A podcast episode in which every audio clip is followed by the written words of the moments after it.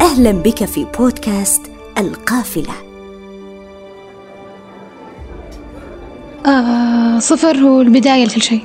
آه نقطة الانطلاق. مقياس أي شيء. يبدأ من صفر حتى اللا نهاية. الصفر هو عدم يحتاج لاعتراف. على حسب إذا كان الأصفار بجنبها أرقام ولا لا. حسب إذا كان على اليمين أو على الشمال. اللي يعرفوا أن الصفر دائما يحقق فارق كبير. في كل صفر يجي يتغير في أشياء كثيرة جدا.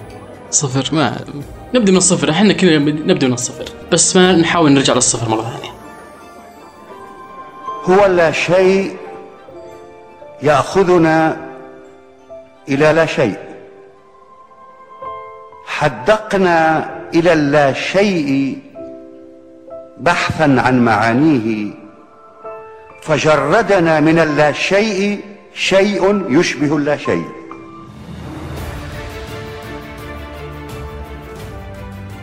ظلت دائما حاجة البشر إلى التعبير ملحة وأساسية. فوظفوا ما وظفوا لتوصيل المعنى وابتكروا الكثير من المصطلحات للتعبير عن كل شيء. وكما أرق البشرية أمر التعبير عن كل شيء شغلهم كذلك شأن التعبير عن اللا شيء وبرغم هذا الأرق فإنهم لم يعبروا عن هذا اللا شيء بقيمة حسابية إلا قريبا فكيف كانت الحياة قبل الصفر؟ وما الذي أحدثه اكتشاف الصفر في حياتنا؟ ليس رياضيا فقط ولكن ثقافيا واجتماعيا ونفسيا وحتى ادبيا الصفر العنصر المحايد للجمع ما الذي أضافه إلينا؟ أهلا وسهلا بكم مستمعي بودكاست القافلة المقدم من مجلة القافلة. مسيرة انطلقنا فيها معكم نحو مساحات واسعة من الثقافة ومسالك ممتدة من المعرفة. حديثنا اليوم عن الصفر المدهش ذلك البعد الأزلي أساس التكون والسر الذي ترتكز عليه كل الأعداد. وإليه تعود في النهاية لتتنامى وتعظم عن الاستخدامات اليومية له والملامح الجديدة التي أضفاها على الحياة بوجوده. نبحر في تاريخه ونتتبع رحلته منذ البداية ونتعرف على الحياة اليومية والصفر أحد أركانها الأساسية.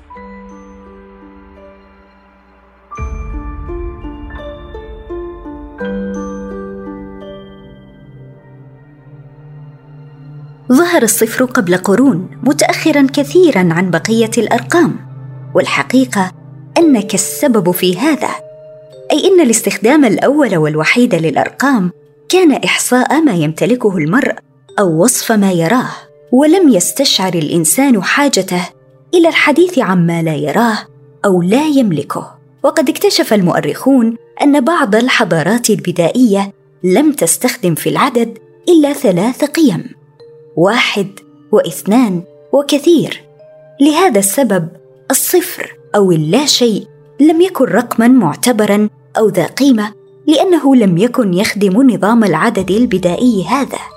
فأنت لن تعود إلى بيتك لتخبر أهلك أنك اشتريت صفرا من الأسماك أو رأيت في طريقك صفرا من الأحصنة مثلا.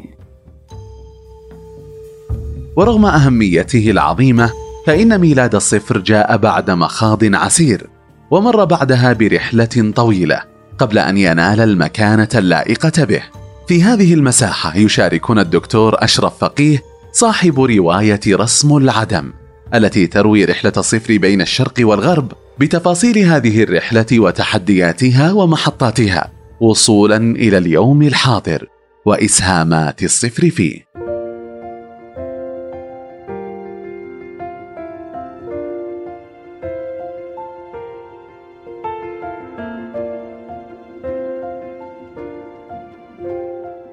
حين نتكلم عن ابتكار الصفر فإننا يجب أن نحدد عن أي صفر نتكلم. آه، فهناك الصفر آه، الرقم المنفصل الذي نراه في الحساب وفي تسلسل الأرقام وهناك الصفر المقترن باللا شيء نسميه الصفر الفلسفي. وثالثا فهنالك الصفر الذي يستخدم للتفريق بين آه، خانات الأعداد. يعني الصفر الذي يفرق بين 32 و 320 3002 ولكل شكل من أشكال الصفر تلك قصة تطور منفصلة. بصفة عامة بناء على المتوفر من المراجع التاريخية نستطيع القول أن الشعوب التي عاشت في العراق القديم قبل خمسة آلاف سنة تحديدا السومريون والبابليون أولئك هم أول من أعطى الصفر مكانة كخانة بين الأرقام المكونة للأعداد. لكن تلك الأقوام لم تعترف بالصفر لوحده. وشاركتها حضارات المايا فيما يسمى اليوم بأمريكا الوسطى والجنوبية بأنها أعطت رمزا لما يقوم مقام اللا شيء بين الخانات.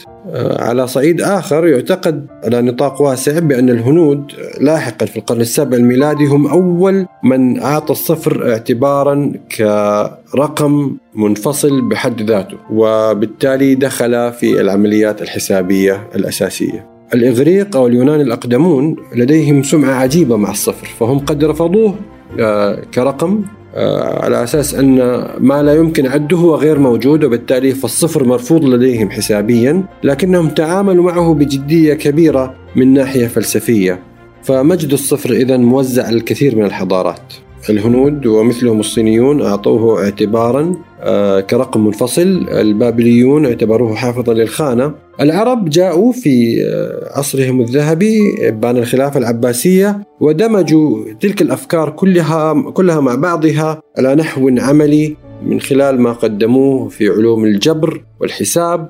فنستطيع القول بأن العرب مثل الخوارزمي والكندي وسواهم من العلماء المهمين هم من أعطى الصفر هيئته آه، الحديثة ووظيفته آه، الحالية التي نتعامل بها اليوم. إن كامل فهمنا للعالم حاليا معتمد على قبولنا السابق للصفر. ولو لم نكن قد قبلنا الصفر لما كنا قد آه، فهمنا خط الأعداد الممتد من السالب لا نهاية إلى الموجب لا نهاية. ولما كنا قد طورنا علم التفاضل والتكامل ما كنا فهمنا نظريات علوم المثلثات وحساب الدوائر وبدون الصفر لم تكن هنالك لغة ثنائية من أصفار وآحاد وبالتالي لما كان هنالك الجبر البولياني الذي هو أساس لغة الحواسيب اليوم. يعني باختصار بدون الصفر لم تكن حضارتنا الإلكترونية الحالية لتوجد أساسا. فعلا أنه من المدهش أن تكون حضارتنا الحالية معتمدة بشكل كبير على هذا الرمز الضئيل رمز الصفر.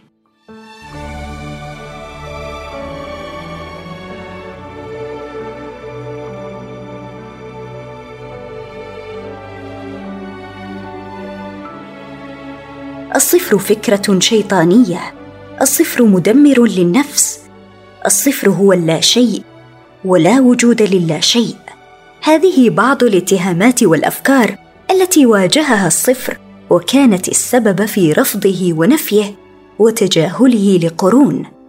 بالنسبة إلى المصريين القدماء والإغريق من بعدهم كان الصفر رديفا للا شيء.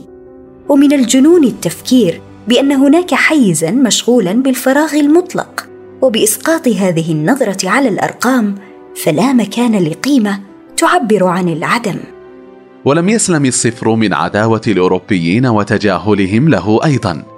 فمفهوم الفراغ كان مخيفا للغاية في إطارهم الأرسطي. بل مع تحول أوروبا إلى المسيحية خلال القرن الرابع الميلادي اعتبر الصفر رديفا للشيطان كمضاد للقيمة واحد التي يرمز بها للرب. على الجانب الآخر لم يعاني العرب أو الهنود من هذه الإشكالية الوجودية مع الصفر بل قبلوا بوجود لا شيء وتعاملوا مع وجود الفراغ وكان لذلك أثر بالغ في تطور الفكر العربي الإسلامي مقابل الفكر الغربي.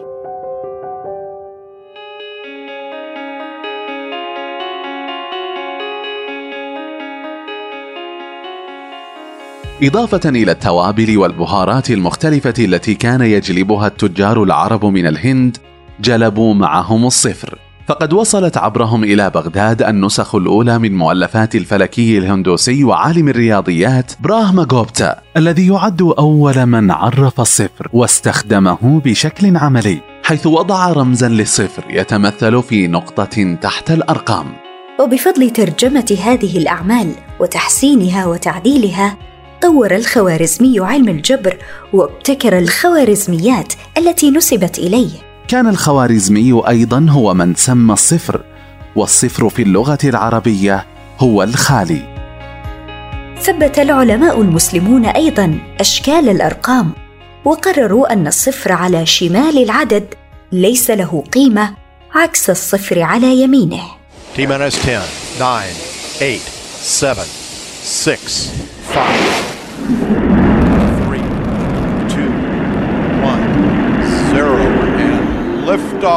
هذا الصفر المهيب يعلن عن انفجار عظيم يحدث بعده أمر جلل ومن الصفر إلى 29 ألف كيلومتر في الساعة هي سرعة اندفاع الصاروخ المحمل برواد الفضاء إلى الأعلى. أصبح الصفر مقترنا بالانطلاق. حانت ساعة الصفر. هذا التعبير الذي يقتضي نفاذ وقت الانتظار والشروع في التنفيذ.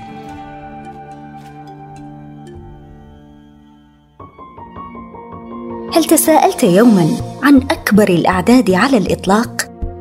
الإجابة هي العدد googolplex وهو رقم كبير جدا لدرجة أن عقولنا لا تستطيع فهمه فهو أكبر بكثير من عدد حبات الرمل وعدد ذرات المياه في البحار والمحيطات وقد يحتاج العد حتى googolplex إلى عمر يعادل عمر الكون ولكنه بكل عظمته لن يصمد أمام الصفر.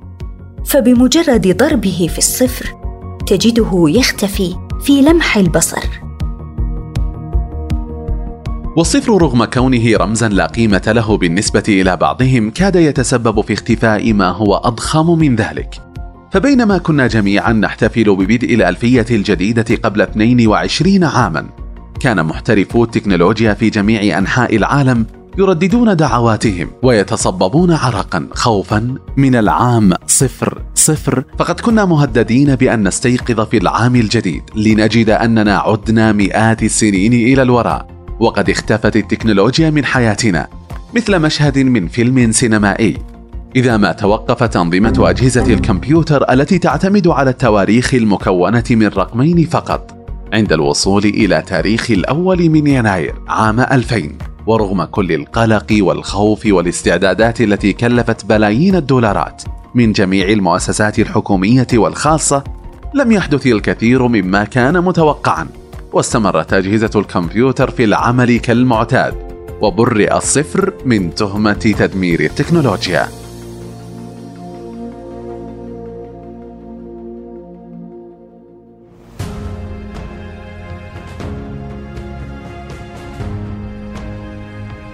عاد صفر اليدين. مثل صفر على الشمال. بدأ من الصفر. هكذا يدخل الصفر كثيرا على تعبيراتنا اللغوية. واستخداماته البلاغية شائعة جدا. فهو قد يكون رمزا للبداية أو النهاية. الانطلاق أو التلاشي والفراغ والتحرر. ولولا الصفر لعانينا كثيرا من أجل إيجاد مصطلح واحد يعبر عن كل ذلك. والصفر صديق الأدباء وملهمهم واقترن بكثير من أعمالهم الأدبية.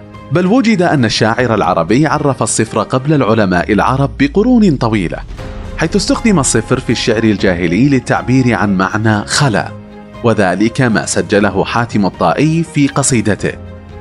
ترى أن ما أهلكت لم يك ضرني وأن يدي مما بخلت به صفر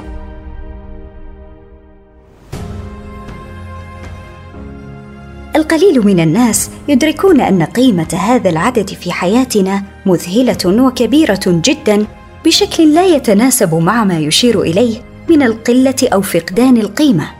بل في الواقع لولا الصفر لتغير شكل حياتنا تغييرا جذريا. فبفضل الصفر اخترع إديسون الكهرباء ونوبل الديناميت ونيوتن الجاذبية. ووضع أينشتاين نظرية النسبيه وأسس بيل جيتس إمبراطورية ويندوز ودخل مارك زوكربيرغ كل البيوت بالفيسبوك. والكثير غير ذلك وصولا إلى دوره الأساسي في الحساب والرياضيات. كما أن مفهوم الفراغ مهد الطريق للكثير من النظريات حتى أصبح الآن هو محور الفيزياء الحديثة. لم ولن تتوقف الحقائق عن الصفر عن إبهارنا. ولمعرفة المزيد عن هذا العدد المدهش نستمع إلى الفيزيائية ريم طيبة المتخصصة في الفيزياء التجريبية والمهتمة بالفلسفة العلمية. الصفر هو صح هو عدد ولكنه يقدر يحتمل معاني كثيرة فمن وجهة نظر الكمبيوترات في الكود الثنائي ال binary code في صفر وواحد صفر وواحد تدل على نعم أو لا أو, أو فوق أو تحت. صح هي عدد ولكنها أيضا مرتبطة بصفة من, من الثنائيات هذه. ومن وجهة نظر الرياضيات فإحنا إذا نبغى نحل معادلة فنكامل المعادلة هذه على مستوى الأعداد من السالب إلى الموجب. ولكن الصفر هو يقع في النص في منتصف الموجب والسالب هو يفصل الموجب والسالب.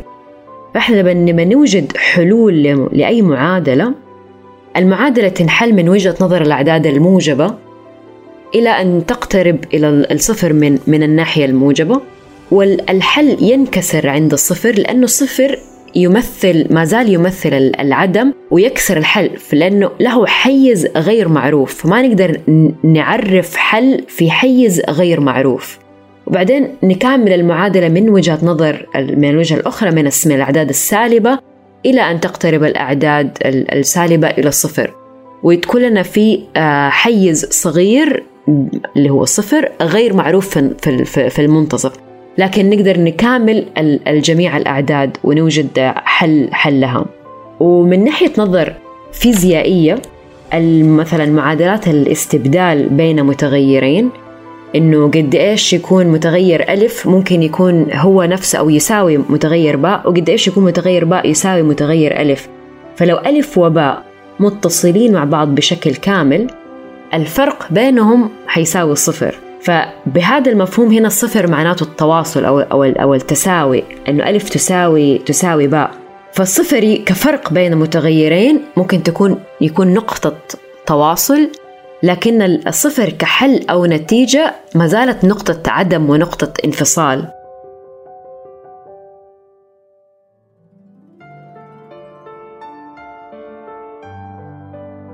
قد تشعر بالإحباط حين تدخل اسم صديقك في هاتفك بشوق لسماع صوته فيرد عليك صوت آخر يخبرك أن رصيدك صفر أو عند رؤيتك للرقم صفر في رصيد حسابك البنكي.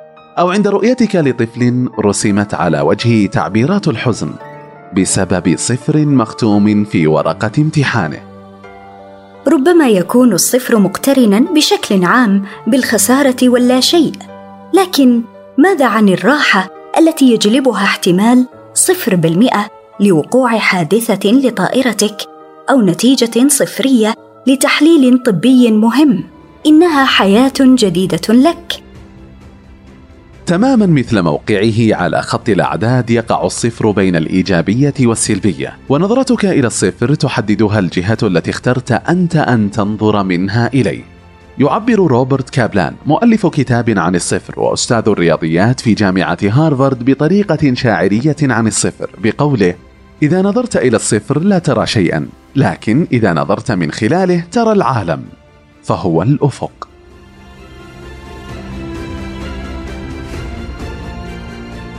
وصلت حلقتنا إلى نهايتها. نسعد بمشاركتكم لها مع أصدقائكم ومعارفكم الذين اعتدتم مشاركة ما تحبون معهم.